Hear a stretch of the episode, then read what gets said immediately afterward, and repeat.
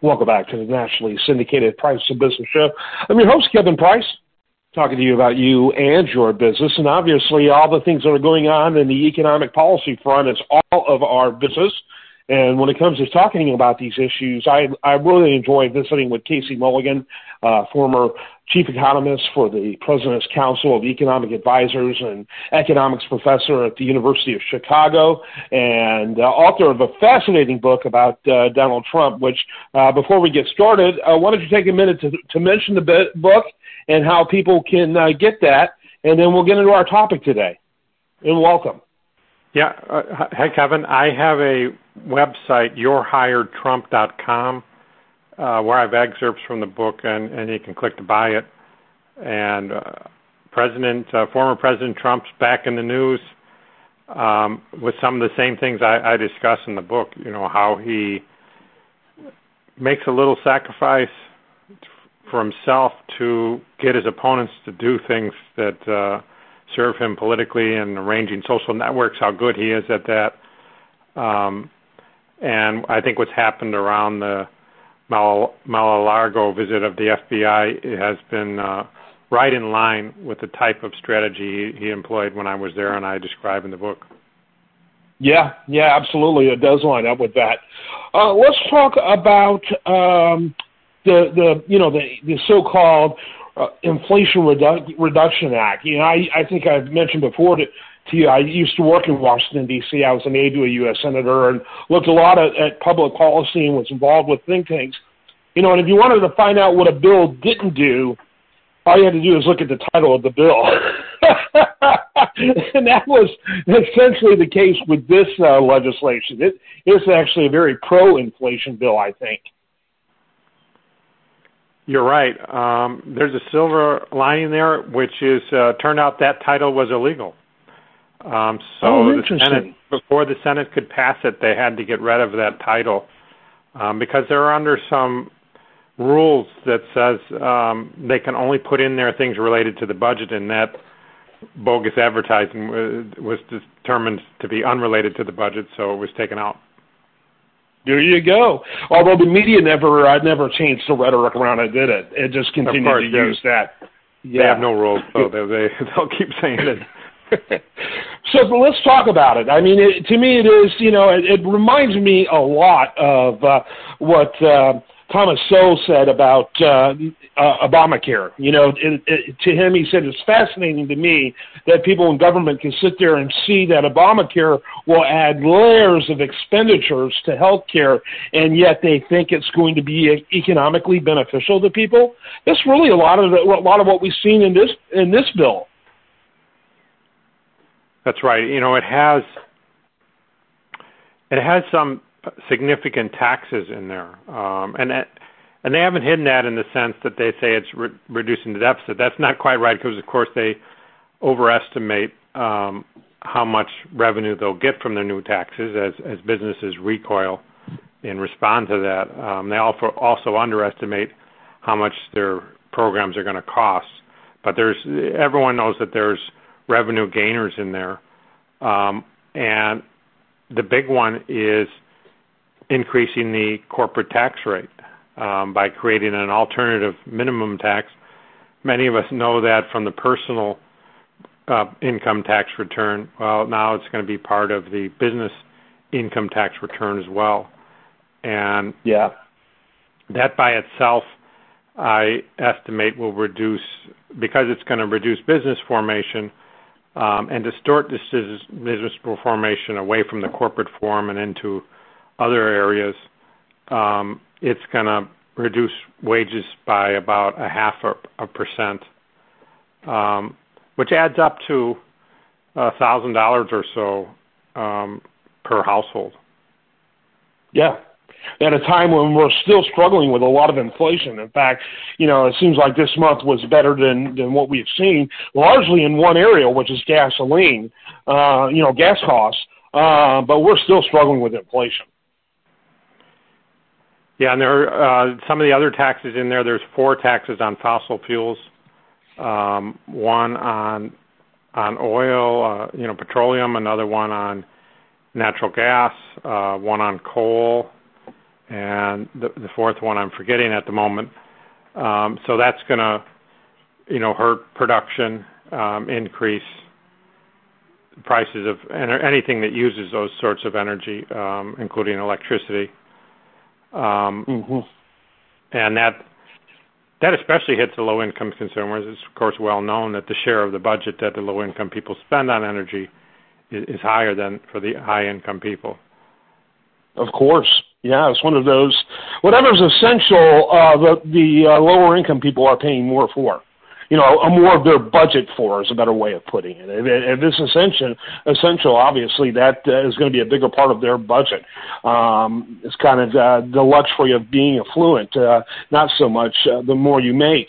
Talk a little bit. You know, you you, you did a study on this. You did uh, a report on this.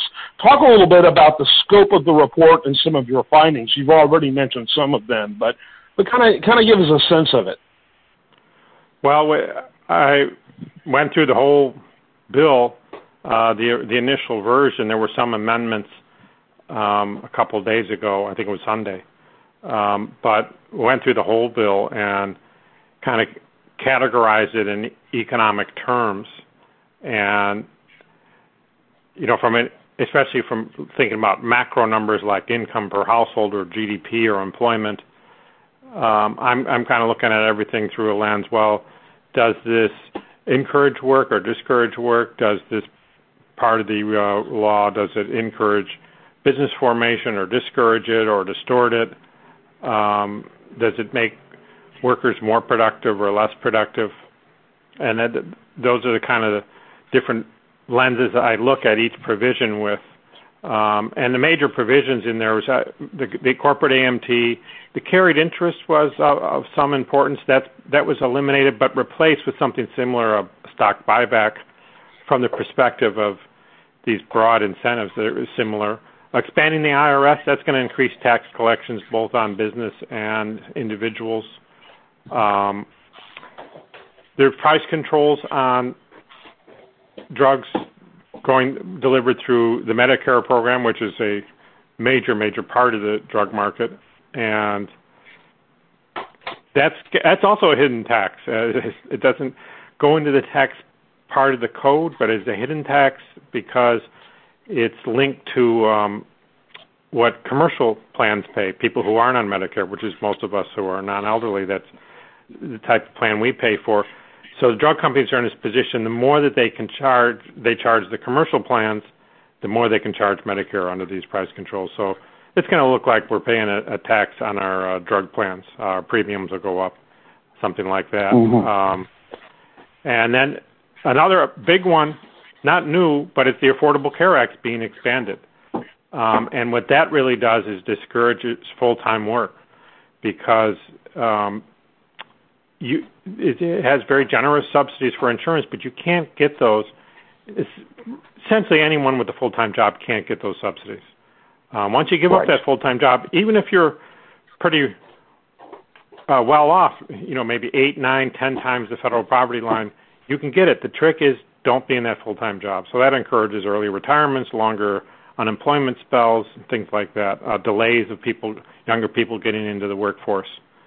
Um, then finally, got the green energy programs, which are really h- tough on productivity because they're taking funds and activities and resources away from things that we're good at, like discovering new drugs, and put it into things that we're not so good at, which is making electricity out of wind or electricity out of sunlight.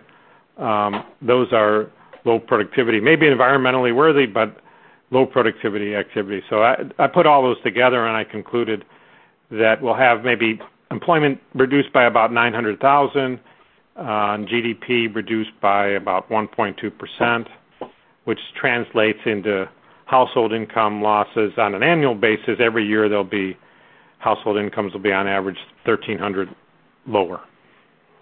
Wow. Yeah, that definitely and that report up. is at is at committee to unleash prosperity.com um, where they have different reports about pending legislation, and, and I authored this one. We'll also have a link to that over at uh, priceofbusiness.com. We'll make sure we have a link to that. So, you know, and again, it all adds up. And there's a lot of smoke and mirrors. I, I was really kind of surprised that uh, uh, from uh, Arizona and Manchin, Manchin from West Virginia uh, got on board this, to be perfectly honest with you.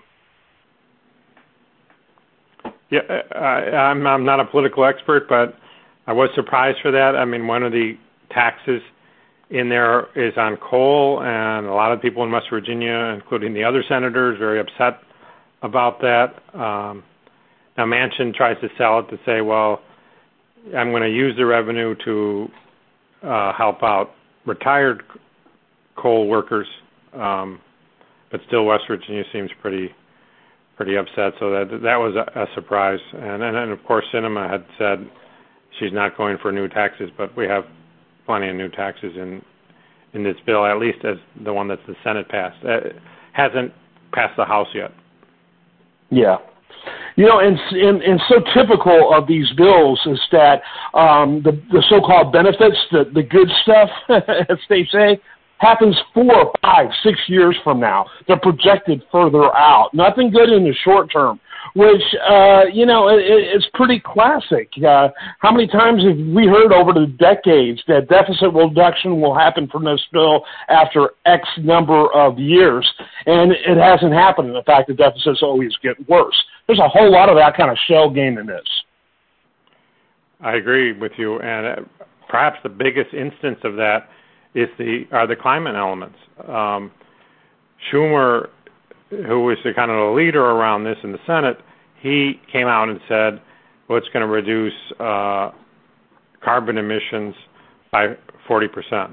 Um, even if you take him at his word, of course he's exaggerating. He's a politician; that's his job. But even if you assume he's not exaggerating, they uh, a big part of the climate uh, progress, if you, as they would put it, was actually struck from the bill during the amendment uh, period. So um, you're looking at in the hundreds of dollars per ton of carbon abated.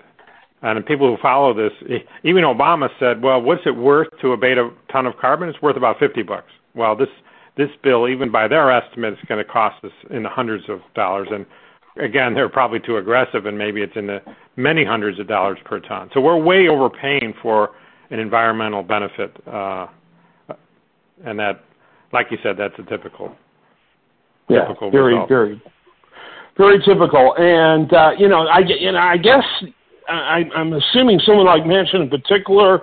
Uh, because uh, he is much more seen than uh, Sinema as the um, you know Mr. No of the Senate. you know, no one wants to be that.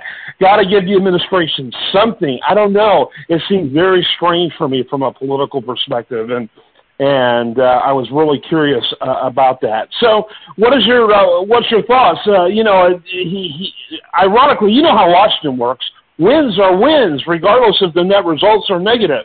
And so uh, we've only heard for months and months that Biden has needed any wins. And fortunately for Biden, this has happened in August. And so we're not really going to see the full negative consequences until after the midterm elections. So he can run on this as a win, even though I think in the long term or even short term is going to be anything but. Uh, but you know, what, what do you think? You're not a political guy. I get that, but this, uh, you know, what what does what do the Democrats do with a policy achievement like this?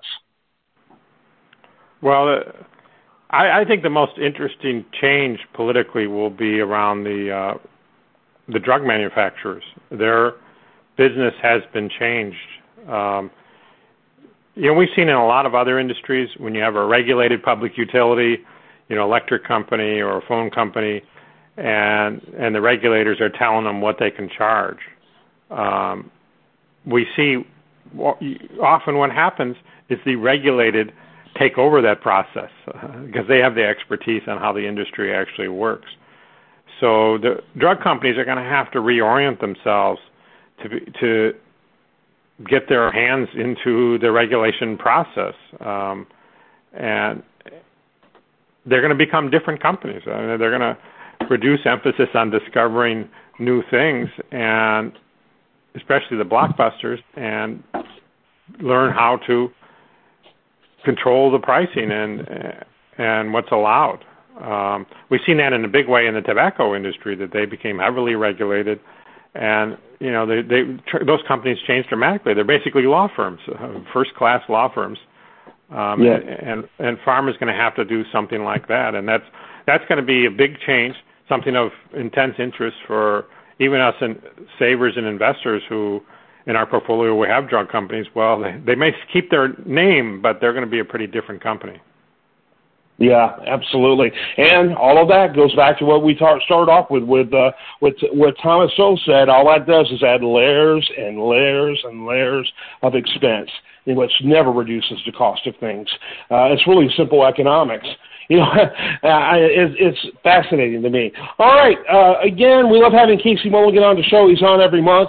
Uh, he is with the University of Chicago. His website is Your Hired Trump. That's Y O U R E hiredtrump.com. His book really needs to be read. It's one of the few balanced books out there. He certainly uh, favors the pres- uh, former president on policy issues, but also uh, exposed a lot of issues that came with that administration. It's a really good book.